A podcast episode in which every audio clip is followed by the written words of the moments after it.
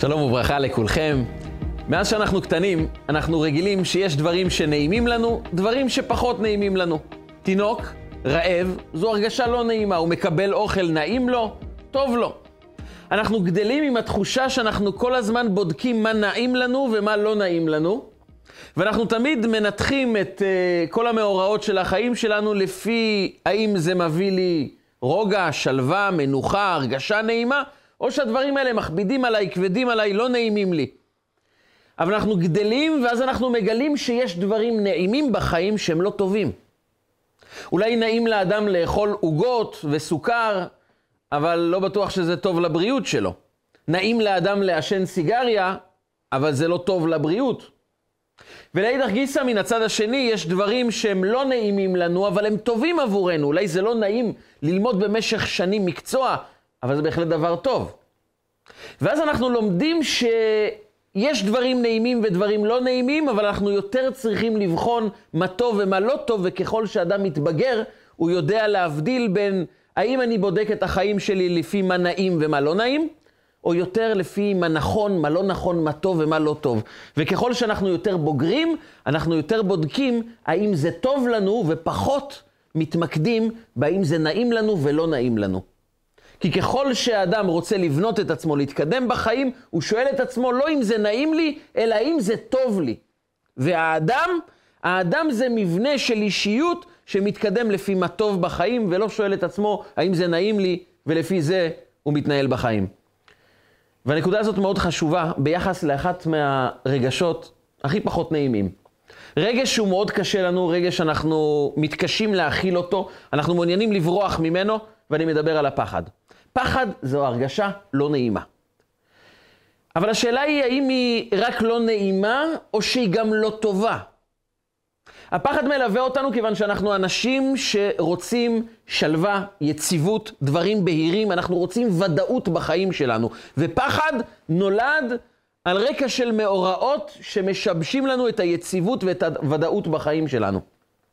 כשאנחנו חווים דברים שמתרחשים לא טוב בחיים, דברים שמשתבשים, דברים שמונעים מאיתנו שגרת חיים נעימה וטובה, המאורעות האלו מולידים בתוכנו פחד, חרדה. יש בעולם הטיפול מעל חמש מאות סוגים של חרדה, של פחד. רק בגלל שאנחנו כל כך צריכים יציבות וודאות ודברים ברורים בחיים שלנו. והשאלה שנשאלת, איך אנחנו צריכים להתייחס לפחד, לחרדה? זו הרגשה ודאי לא נעימה, אבל האדם הבוגר צריך לשאול את עצמו, האם זה רק לא נעים או גם לא טוב? אנחנו חוזרים על המשפט, והעיקר לא לפחד כלל, יש שרים את זה, יש שאומרים את זה, יש כאלה שמאחלים לעצמם לא לפחד, אבל האם זה ריאלי לא לפחד? האם זה מציאותי? והאם זה טוב? האם אנחנו באמת רוצים לחיות בחיים ללא פחד בכלל? איך היחס שלנו צריך להיות לגבי הפחד?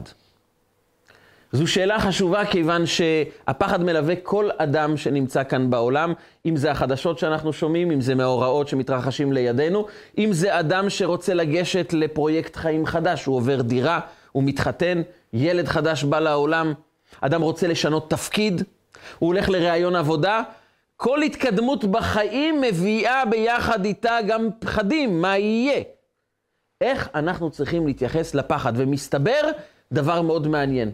ההבדל בין אדם אמיץ לאדם פחדן, זה לא שהאמיץ לא פוחד והפחדן מפחד כל הזמן, אלא גם לאמיץ וגם לפחדן יש פחדים, רק האדם האמיץ לא מפחד מהפחד.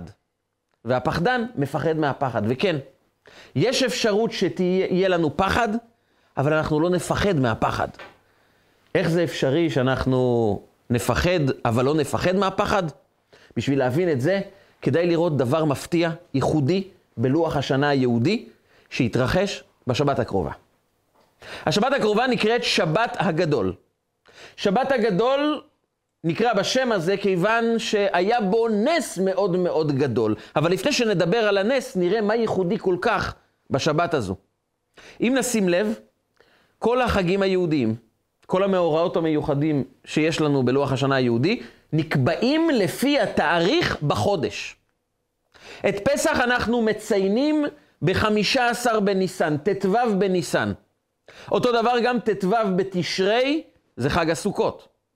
חנוכה זה בחפי בכסלב, פורים בי"ד באדר או בתתוו, אם זה בירושלים. יש תאריכים מדויקים לפי תאריך החודש, אנחנו מציינים את המאורע.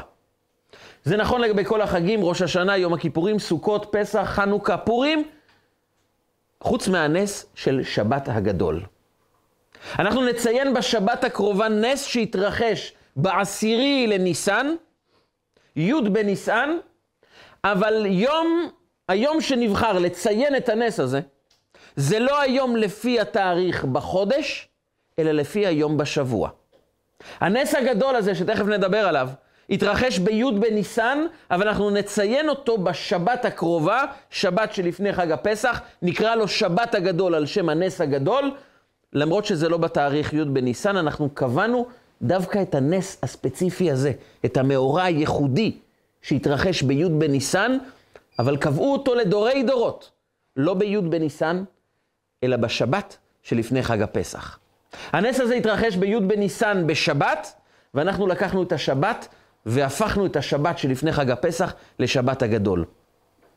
השאלה הראשונה היא, למה הנס הזה נקבע לא לפי התאריך בחודש, בניגוד מוחלט לכל המאורעות, הניסים והחגים היהודיים, שנקבעו לפי התאריך בחודש, וכאן את הנס הזה אנחנו מציינים לפי היום בשבוע ולא לפי התאריך בחודש. ומה התרחש בשבת הזו? שבת הגדול מספרים חכמינו, שהקדוש ברוך הוא ציווה את בני ישראל בעשור לחודש, שכל אחד, כל משפחה, תיקח שא לבית אבות, שא לבית. כל משפחה לוקחת כבש, והוא יהפוך להיות קורבן פסח. בעשור לחודש י' בניסן, אנחנו לוקחים, קונים כבש, שומרים עליו ארבעה ימים, ובליל הסדר, ליל תתוו בניסן, אנחנו שוחטים את הכבש, ביום שלפניו, בלילה אנחנו אוכלים אותו, וזה קורבן פסח הראשון שבני ישראל עשו במצרים. ומה היה הנס? אז מסביר הטור, בעל הטורים, אחד מגדולי הראשונים שחי לפני שבע מאות שנים, הוא מביא את הסיבה מהמדרש שכאשר בני ישראל קנו כבשים, מצרים היו בהלם. כל היהודים קונים כבשים. עכשיו הכבש זה אליל מצרי. זה היה מרכיב הזהות העיקרי של המצרים, הם עבדו את הכבש, הם הפכו אותו לאליל. זה היה הסמל, הדגל, המייצג של הזהות הפנימית שלהם. וכשהם רואים את כל עם ישראל קונים כבשים, הם אמרו, אולי הם גם הופכים להיות עובדי כבשים כמונו. הם באו לשאול את עם ישראל, מה אתם עושים עם הכבש? והם אמרו להם, אנחנו הולכים לשחוט אותו, כדי לשחוט את העבודה זרה, את האלילות המצרית. אנחנו מורדים בכל התפיסה שלכם, בכל האמונה שלכם. אנחנו מורדים בזהות המצרית. ואנחנו הופכים להיות בני חורין בכך. והמצרים כעסו. זה עם של עבדים שהחליטו למרוד, לבצע הפיכה, לשרוף את הדגל המצרי, לשרוף את הזהות המצרית, זה לא פחות מהכרזת מלחמה, ממרידה. ועם ישראל לא פחד, למרות שהם עם של עבדים כבר מאתיים ועשר שנים. הם לא פחדו לבצע את ההפיכה הזאת. הם ידעו שזה יוביל מיד למלחמה, לטבח. המצרים הרי לא ישתקו. המצרים הרי יבואו ויתמרדו כנגד המרד שלהם, הם יבואו ויעשו רע לעם ישראל. הם כבר שיעבדו אותם מאתיים ועשר שנים, הם לא ריחמו עליהם. אז בטח שכאן הם הולכים לבצע הרג המוני של היהודים, שבחרו פתאום למרוד, לבזות, להשפיל, לשרוף, לשחוט את האמונה המצרית. והנס היה כפול. עם ישראל לא פחד, והמצרים, המצרים לא העיזו לפגוע בעם ישראל. על הנס הגדול הזה, אנחנו בשבת הקרובה נציין את שבת הגדול. נציין את הנס הגדול הזה, שבני ישראל לא פחדו. והמצרים לא הצליחו להזיק לעם ישראל. אבל כאן מובא במדרש שוחר טוב, וכן בעלי התוספות על הגמרא במסכת שבת מביאים סיפור אחר. סיפור שהוא בעצם משפט שמופיע בספר תהילים, פרק קל"ו, בפסוק י', פסוק עשירי, ולא סתם הוא הפסוק העשירי, כי זה פסוק שמדבר על הנס שהיה בעשירי בניסן, וכך נאמר בספר תהילים. אגב, הפרק הזה, פרק קל"ו בתהילים, הוא נקרא הלל הגדול. יש לנו שני סוגי הלל. יש הלל המצרי, זה ההלל שאנחנו אומרים בראש חודש, בחגים, אחרי התפילה, אנחנו אומרים הלל, בצאת ישראל ממצרים, בית יעקב מעם לועז, לכן ההלל הזה נקרא הלל המצרי. אבל יש הלל הגדול. הלל הגדול פרק קל"ו בתהילים, הודו להשם כי טוב, כי לעולם חסדו. אנחנו באים ומציינים את כל הניסים שהקדוש ברוך הוא עשה. הודו לאלוקי האלוקים כי לעולם חסדו, לעושה נפלאות גדולות לבדו כי לעולם חסדו, לעושה הורים גדולים. אנחנו מציינים את בריאת העולם, אנחנו מציינים את הפלא הגדול בבריאת המאורות, שמש לממשלת היום, את הירח וכוכבים לממשלות בלילה, ואז מגיע פסוק י' למכה מצרים בבחוריהם כי לעולם חסדו. על איזה נס אנחנו מדברים כאן בפסוק? למכה מצרים בבחוריהם כי לעולם חסדו? כל אדם שקורא את הפסוק הזה אומר, כנראה מדובר פה על מכת בכורות, זה המכה העשירית, המכה שהכריעה, הכניעה, השפילה את הממלכה המצרית, הקדוש ברוך הוא הרג את כל בכורי מצרים, ואז פרעה התעורר באמצע הלילה, הבין שהוא הולך למות והוא שחרר את עם ישראל. אומר המדרש, על זה לא מדובר כאן. אם היה מדובר על הבכורים של מצרים שמתו, לא היה כתוב למכה מצרים בבכוריהם, היה כתוב למכה בכורי מצרים. אבל כתוב כאן משהו אחר. כתוב למכה מצרים בבכוריהם. הוא היקע את מצרים עם הבכורות של המצרים. וכאן מספר המדרש את הסיפור הבא. כשבני ישראל קנו את כל הכבשים, באו המצרים ושאלו את עם ישראל, רגע, מה אתם קונים כבשים? מה, מה יש לכם עם כבשים? פתאום כל משפחה קונה כבש? אמרו להם היהודים, אנחנו קונים את הכבשים, כיוון שאנחנו הולכים לשחוט את הכבש, לבצע את מה שנקרא קורבן פסח, כי בלילה של ליל תתוו בניסן, הקדוש ברוך הוא ירד בתוך ארץ מצרים, ויהרוג את כל בכורי מצרים. ולכן אנחנו מתכוננים עם הקורבן הזה, כי הקורבן הזה יגן עלינו. ואתם תתכוננו, כי כל הבכורים שלכם הולכים למות. התקבצו כל בכורי מצרים ושאלו את עצמם, מה אנחנו הולכים לעשות? הרי אנחנו הולכים למות.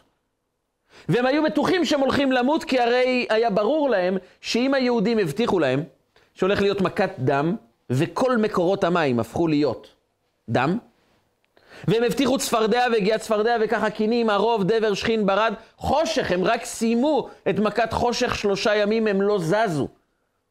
היה ברור להם שאם עכשיו עם ישראל מדווחים להם שהמכה הבאה זה כל בכורי מצרים ימותו, זה אומר שהם הולכים למות. והם אמרו עד כאן, אנחנו לא מוכנים למות.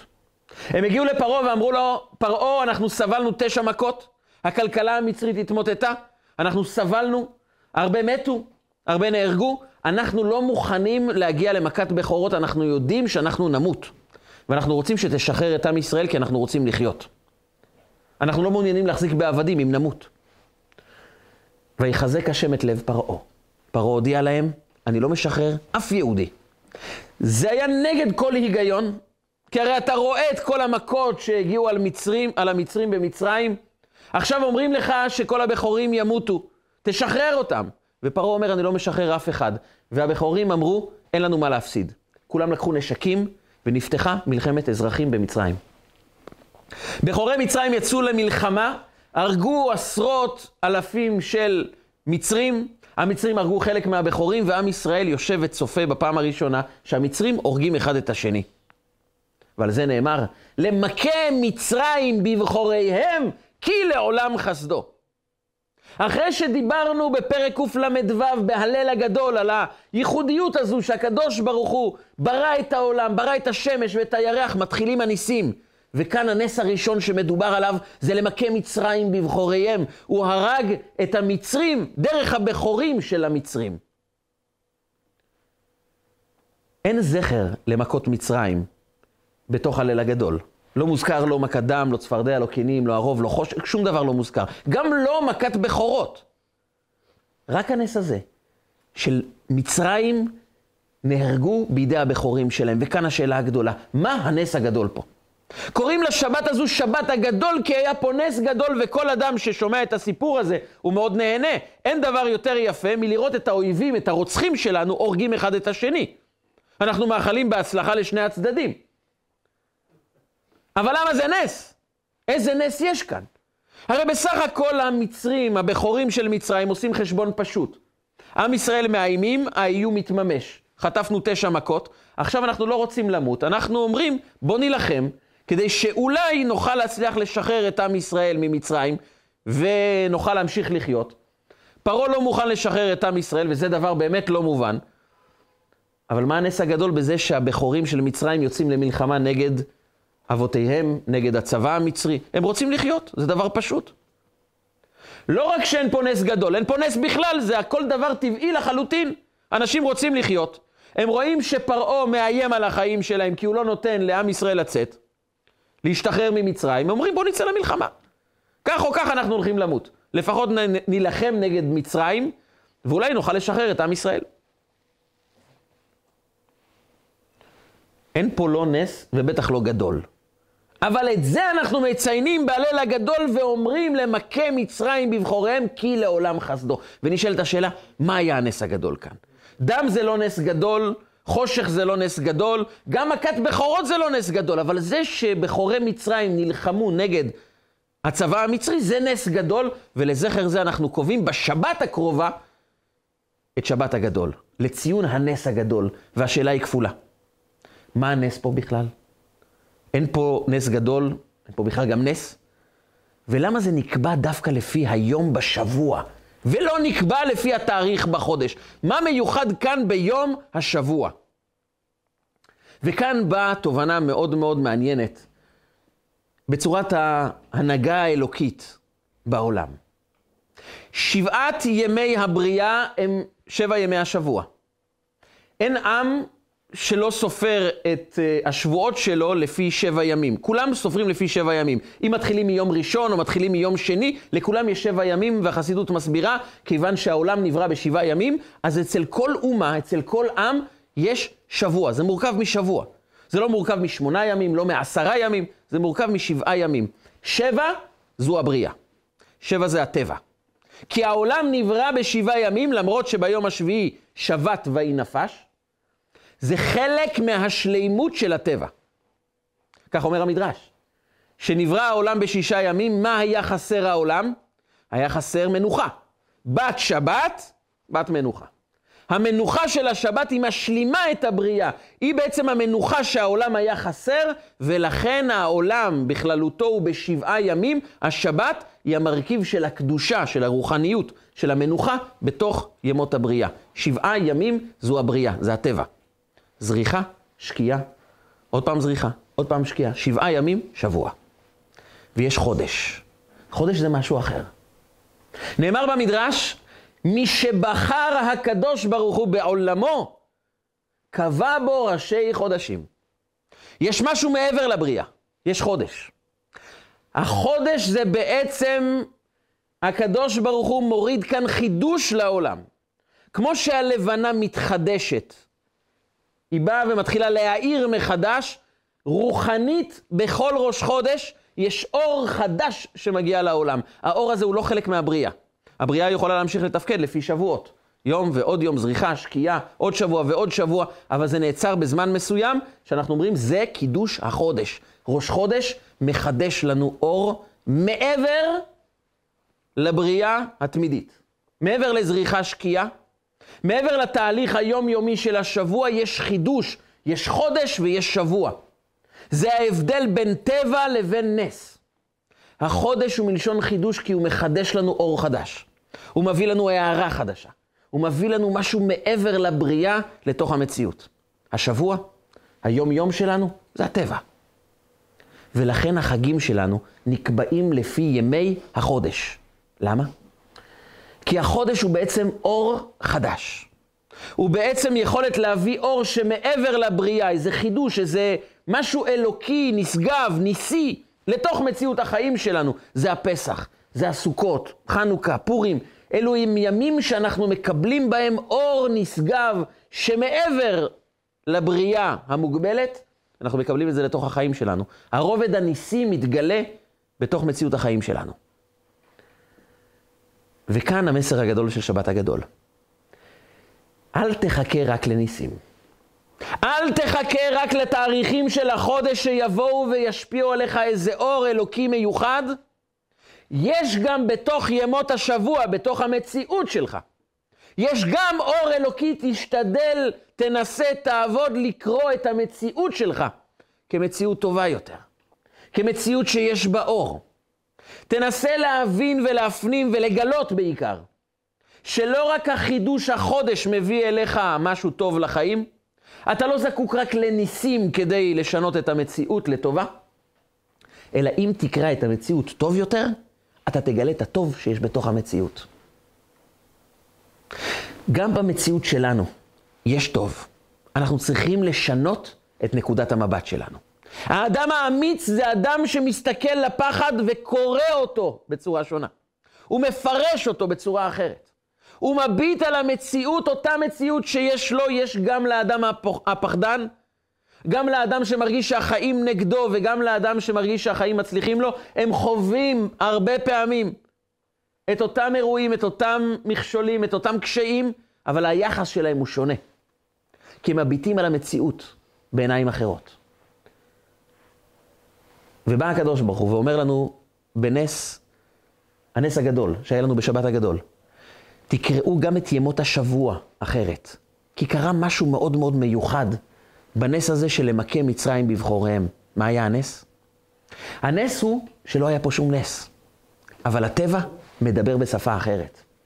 אם עד עכשיו התרגלנו שהיציאה לחירות זה איזו התגלות אלוקית שמשדדת מערכות הטבע, שמנפצת את כללי הטבע, שבעצם מתגלה פה אור שנוגד כל היגיון, אבל משהו אלוקי מתגלה בחיים שלנו. התרגלנו שהטוב זה חודש, זה החידוש, זה משהו שהוא מעבר לבריאה.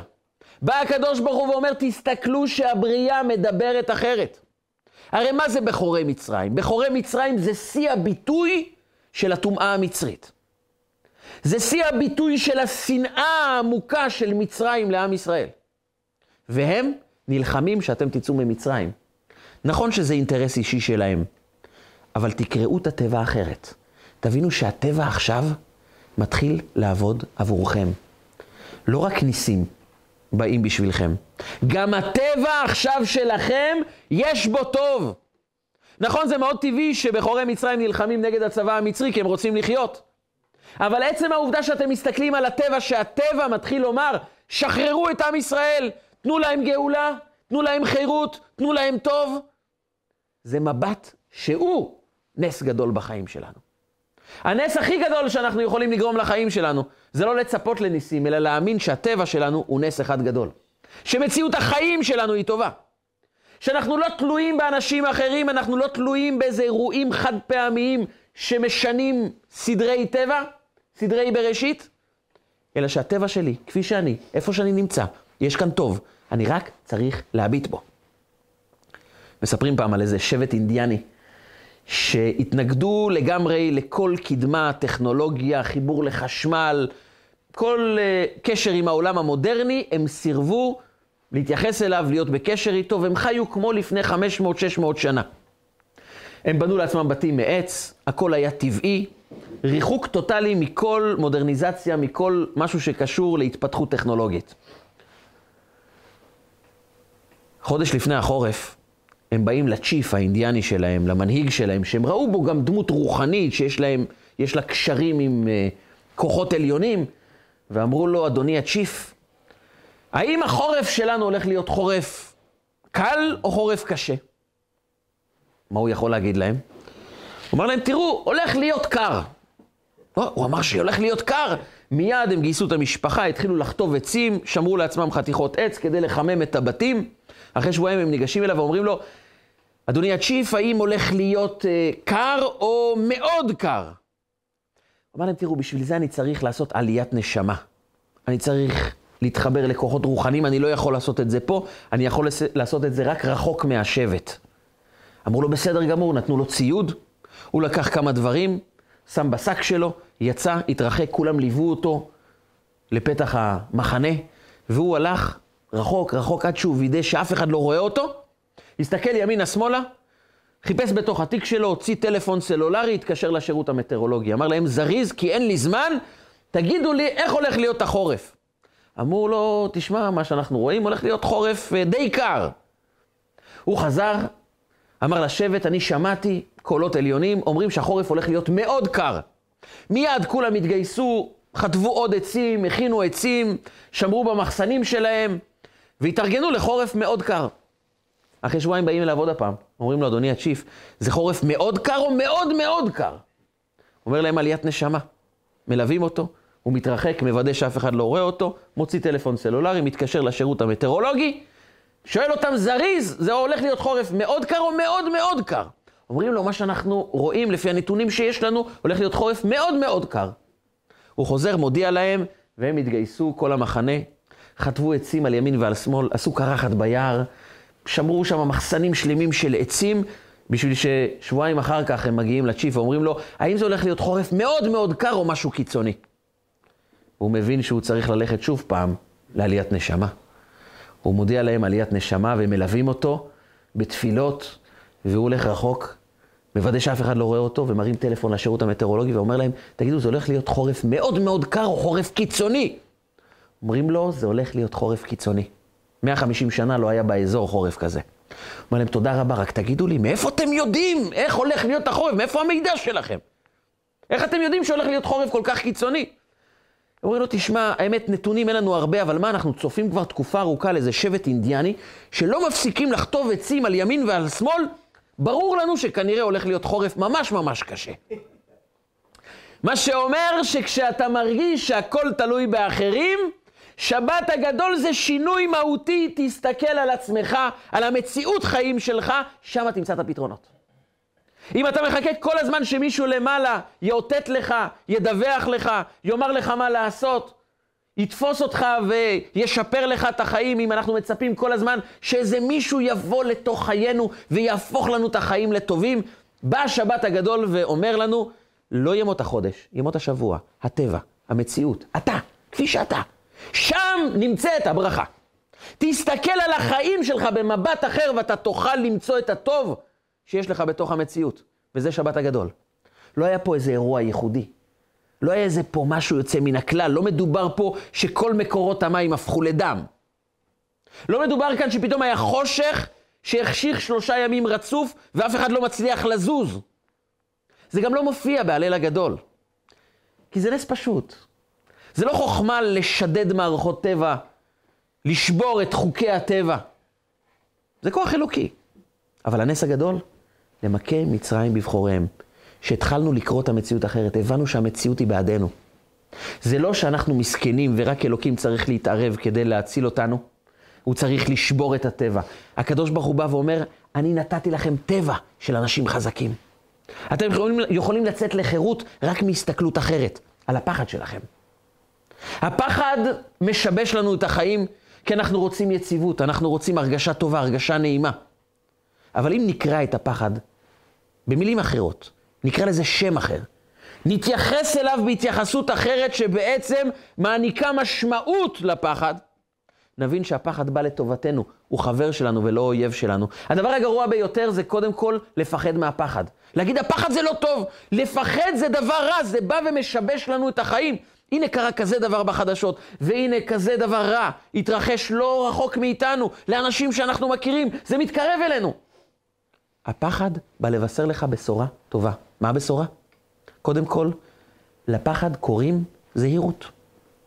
הפחד לא בא להפחיד אותי, לא בא להבהיל אותי, לא בא לשבש לי את החיים. הפוך, ככל שאני בורח מהפחד, הפחד הופך להיות יותר גדול, כי אני לא מסתכל עליו, אני לא מבין מי הוא, אני לא מבין מה היעדים שלו, מה המטרות שלו, אני פשוט מפחד, ודבר שאני לא מתייחס אליו, לא מישיר אליו מבט ומנסה להבין מה הוא בא לומר לי, הופך להיות מפלצת, גדול, הוא תופס את כל התמונה.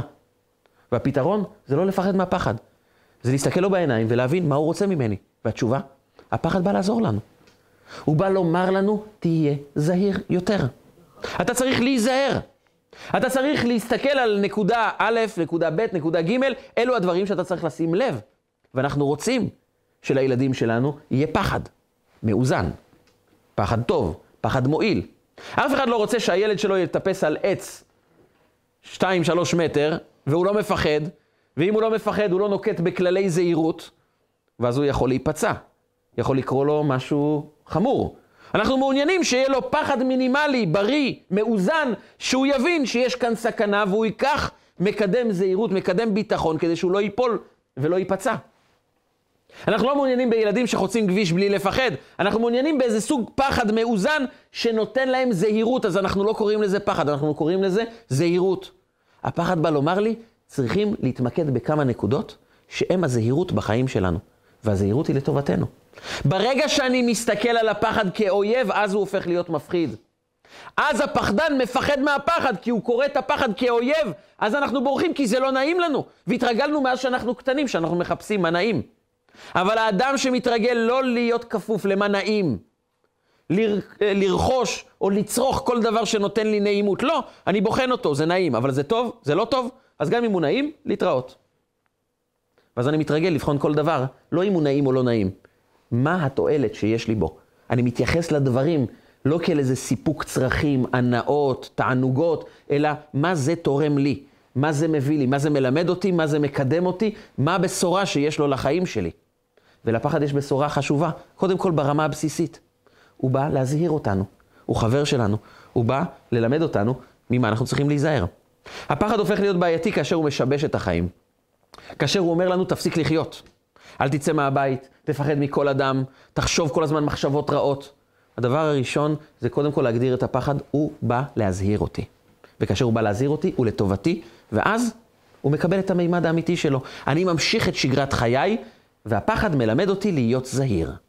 כשאני משנה את השם, משתנה היחס. וכשמשתנה היחס, החיים לא משתבשים, אלא במקום שהפחד ינהל אותי, אני מנהל את הפחד.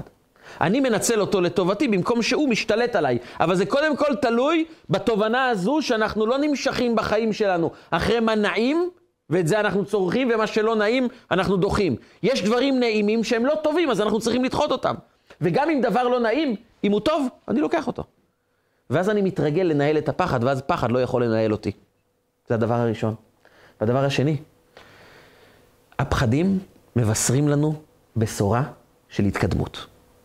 הכוונה? אדם רוכש מקצוע חדש, רוצה לשנות מקצוע. אדם רוצה לצאת לראיון עבודה, אדם רוצה להתחתן, פתאום ילד חדש בא לעולם, אדם עובר דירה, אדם חווה התפתחויות חדשות בחיים שלו. משהו חדש מגיע.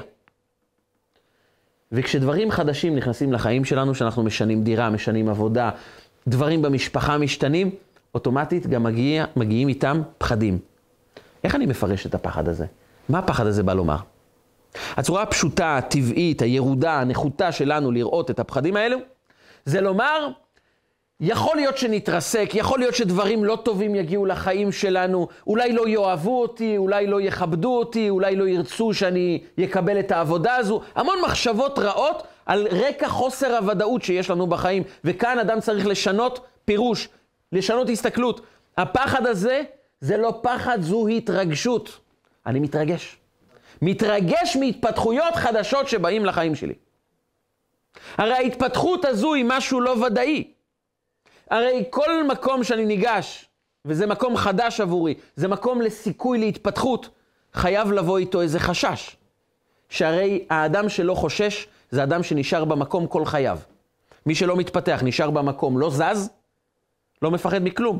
כי הוא נמצא באזור הנוחות שלו, במקום הוודאי, לא חסר לו כלום, והוא לא דואג ולא מפחד, כי הוא נשאר קטן.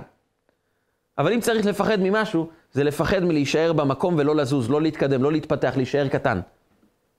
מי שנשאר קטן לא מפחד, אבל הוא לא מתפתח.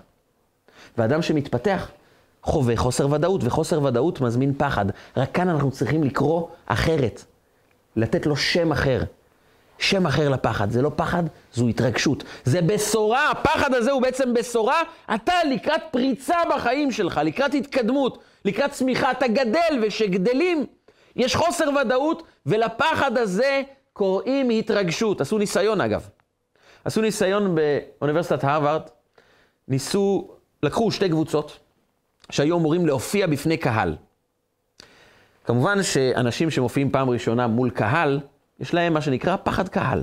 אתה ניצב מול קהל גדול, ויש לך פחד. ביקשו מהקבוצה הראשונה, החוקרים ביקשו מהקבוצה הראשונה, תנסו להילחם בפחד. אנחנו יודעים שאתם מפחדים מהקהל, מפחדים מהאנשים יגידו, כי אתם אמורים להופיע מול כל האוניברסיטה, יהיו עיתונאים, יהיו פרופסורים, יהיו מרצים, יהיו אנשי אקדמיה, וזה קצת מפחיד, תילחמו, תילחמו נגד החרדה, נגד הפחד. מהקבוצה השנייה ביקשו שכאשר הם מופיעים, שיאמרו לעצמם אנחנו לא מפחדים, אנחנו מתרגשים. אנחנו מתרגשים לקראת ההופעה. הדבר המדהים הוא, שהקבוצה שנלחמה נגד החרדה, נגד הפחד, דיווחה על המון לחץ, המון קושי, חוסר סביעות רצון ממה שהם עשו. אגב, גם השופטים דיווחו שהקבוצה המפחדת הייתה בביצועים שלה פחות טובה מהקבוצה שלא פחדה, אלא התרגשה. השופטים היו אובייקטיביים לחלוטין, הם לא ידעו שמתרחש כאן בעצם איזה מחקר, והם פשוט דיווחו באופן אובייקטיבי לחלוטין, בצורה אמיתית, על קבוצה אחת שמאוד הצליחו. הם היו מאוד משוחררים, טובים, הצליחו, הביאו לתפוקה מאוד מאוד טובה, ומסתבר שהיה מדובר בקבוצה שאמרו אנחנו לא מפחדים, אנחנו מתרגשים. והקבוצה שאמרו אנחנו מפחדים ואנחנו נלחמים נגד הפחד, היו להם מדדים הרבה פחות מוצלחים. הן מבחינת ההרגשה האישית שלהם, והן מה שהשופטים דיווחו. ויותר מזה, חיברו אותם גם למערכת של בדיקת לחץ דם. האלה שפחדו, היו עם לחץ דם גבוה יותר, ואלו שהתרגשו, המדדים שלהם היו הרבה יותר טובים. מה שמוכיח שאם אדם רק משנה את צורת ההסתכלות שלו, את הפרשנות שהוא נותן למה שקורה איתו, הוא יכול להתפתח, הוא יכול להפוך מפחד, זה הופך לדחף. מפחד שמשתק לדחף שמוביל אותו לעשייה. וכאן אנחנו מגיעים, מגיעים למרכיב השלישי בהתייחסות שלנו לפחד. והמרכיב הזה לימד אותנו יעקב אבינו, או יותר נכון, המלאך שנלחם נגד יעקב אבינו. אחד מהאירועים העצובים ביותר, הכואבים ביותר, המחרידים ביותר שהיה ליעקב אבינו, זה הרגע שהוא מגיע עם המשפחה שלו, נשים, ילדים קטנים. הוא חוצה את מעבר יבוק, והמלאכים, השליחים שלו, באים ואומרים לו, באנו אל אחיך, אל עשיו. באנו אל אחיך, ואנחנו מגלים שהוא עשיו. הוא שונא אותך, הוא מגיע, וארבע מאות איש עמו רוצים להרוג אותך. הם באים לחסל את המשפחה שלך. מה התגובה של יעקב? וירא יעקב מאוד ויצר לו. זה רגע מפחיד, הוא הרי נמלט מלבן שגם רצה לחסל אותו. אין לו בית, אין לו קרקע מוצקה, אין לו אזור של ביטחון, הוא נמצא בדרכים עם נשים וילדים קטנים, ומודיעים לו שעשיו האכזר מגיע עם ארבע מאות איש לחסל אותו. וירא יעקב מאוד ויצר לו. הוא מעביר את כל המשפחה את מעבר יבוק, הוא חוזר לבד בערב כדי לקחת שתי פחים, כמה פחים קטנים, שהוא שכח, ואז המלאך של עשיו נלחם בו, ויאבק איש עמו, עד עלות השחר. לילה שלם הוא נאבק, לילה קשה, לילה של מלחמה, הוא יצא פצוע מהמלחמה הזו, צולע על ירחו, אבל הוא ניצח את המלחמה הזו. והמלאך אומר לו, תשחרר אותי, אני צריך לעלות בחזרה למעלה, כי אני צריך לומר שירה לקדוש ברוך הוא, ויעקב אבינו אומר לו, לא אשלחך, כי אם ברכתני. אתה חושב שסתם נלחמתי איתך? אני מאמין שכל מלחמה, כל לילה בחיים שלנו, כל פחד, כל כאב, מביא ברכה. ואם אתה נלחמת איתי, כנראה שאיזה ברכה תצא לי ממך. אני צריך ממך ברכה. לא שיעקב זקוק לברכה של שרו של עשיו, אבל ליעקב ברור כלל אחד, שאנחנו חייבים לאמץ לחיים שלנו. כל מאבק יוליד ברכה. אם רק נאבק כמו שצריך. אם רק נדע שיש לנו יעד אמיתי בחיים. אם רק נדע שאנחנו עושים את הדבר הנכון. השליחות שלנו תהפוך את המאבק למקור של ברכה עבורנו. והמלאך מברך אותו בברכה מאוד מעניינת. הוא לא מברך אותו, אני מאחל לך, מברך אותך שתנצח את המלחמה מול עשיו. הוא לא בירך אותו שעשיו לא יזיק לו. הוא לא מתייחס לכל הקשיים, לכל האתגרים, לכל הפחדים של יעקב, למרות שברור לו ממה יעקב מפחד, הרי וירא יעקב מאוד ויצר לו. המלאך אומר לו, אני עושה לך שינוי השם. הברכה מגיעה מזה שאתה תקרא למציאות חיים שלך בשם אחר. איך קוראים לך? יעקב. לא נקרא את שמך יותר יעקב, כי עם ישראל. כי שרית עם אלוקים ועם אנשים ותאכל.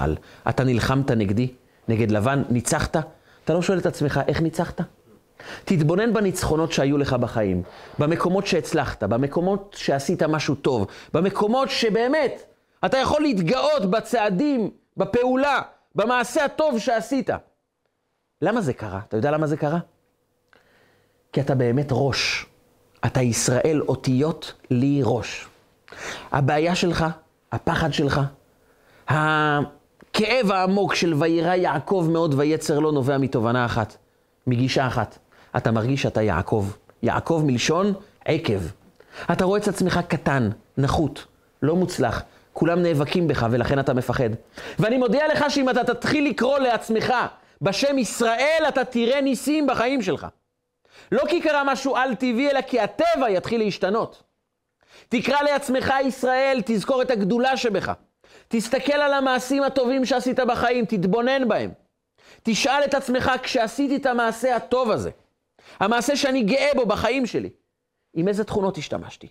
מה הכוחות שניצלתי אותם כדי לעשות טוב בעולם? וזה מי שאתה. זה הכוחות שלך.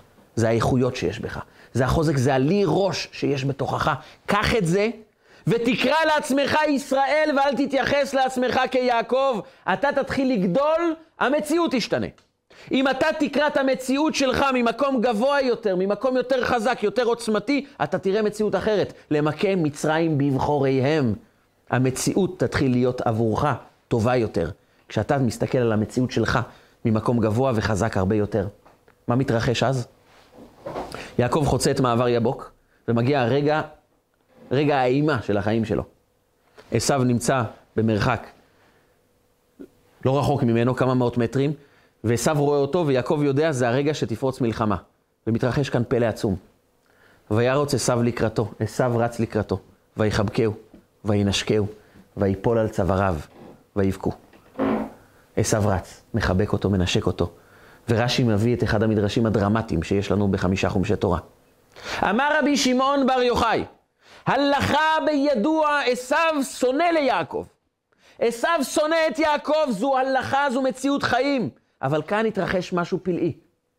אלא שנשקו ליבו, בכל ליבו, באותה שעה. כאן, אומר רבי שמעון בר יוחאי, כאן הוא באמת אהב אותו. כאן הוא באמת ריחם עליו. כאן הוא באמת נשק אותו מכל הלב.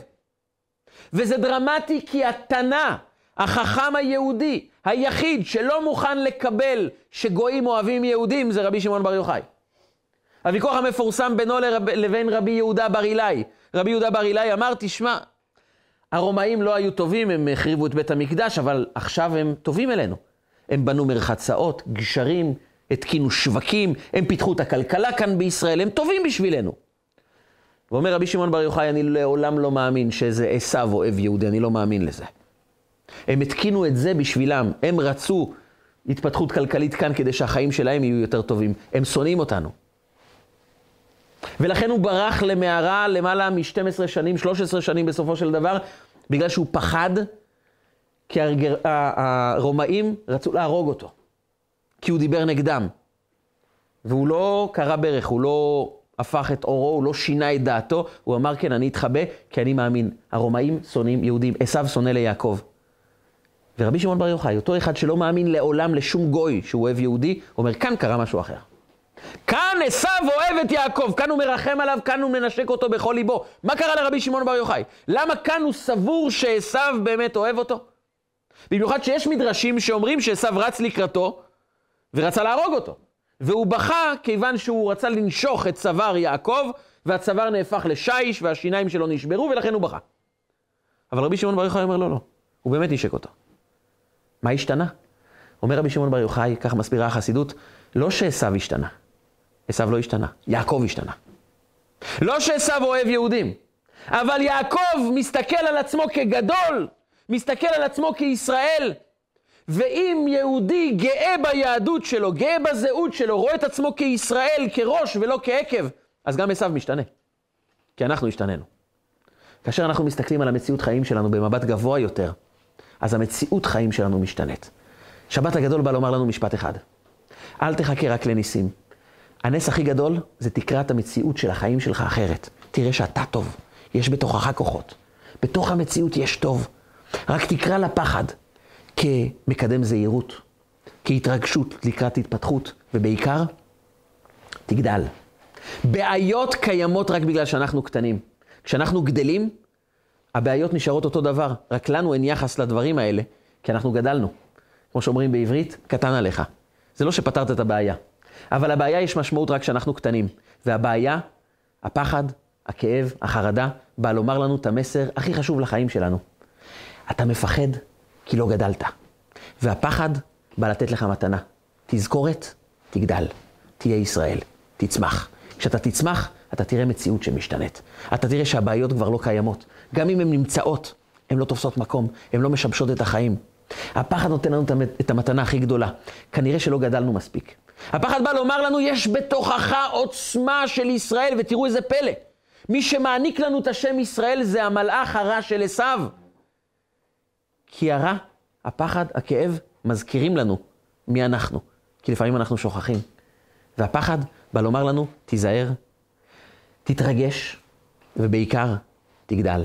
כשאתה גדל, הבעיות הופכות להיות קטנות, ואז אתה יכול לצמוח. בעצם המסר הוא של שבת הגדול, זה המציאות היא טובה, רק תסתכל עליה כמציאות טובה. תדע שהנס הכי גדול זה דווקא הדברים הטבעיים, הפשוטים, שבאים לקדם אותך, באים להצמיח אותך. והשאלה שאיתה אנחנו יוצאים משבת הגדול, זה מהם הדברים שמשמחים אותנו. בואו נרשום לעצמנו כמה דברים שהם באמת משמחים את החיים שלנו. האם זה דברים שקשורים לנעים, לתענוג, לדברים שחולפים, לדברים פיזיים, חומריים, חסרי ערך, או לדברים שבאמת נוגעים בנצח, נוגעים בהתעלות, בצמיחה הרוחנית שלנו, בלימוד התורה, במצוות, בעזרה לזולת, בהתקדמות רוחנית, בתפילה. כאשר אנחנו נציב בתוך החיים שלנו יותר אבנים של בנייה, של צמיחה רוחנית, אנחנו נהפוך להיות גדולים, ואז הבעיות באמת ייעלמו. אז נוכל להגיד שאנחנו לא מפחדים, כי אנחנו קוראים את כל המציאות כטובה עבורנו, וכשאנחנו נראה את המציאות כטובה, המציאות תתהפך, ואז נזכה לחגוג את ליל הסדר בעזרת השם, בבית המקדש, בגאולה שלמה, יימשך צדקנו במהרה בימינו, אמן ואמן. רגע של חוכמה, רגעים קצרים ומשנה חיים. הצטרפו אלינו, הרשמו לערוצי רגע של חוכמה ביוטיוב, בפייסבוק, באינסטגרם ובוואטסאפ.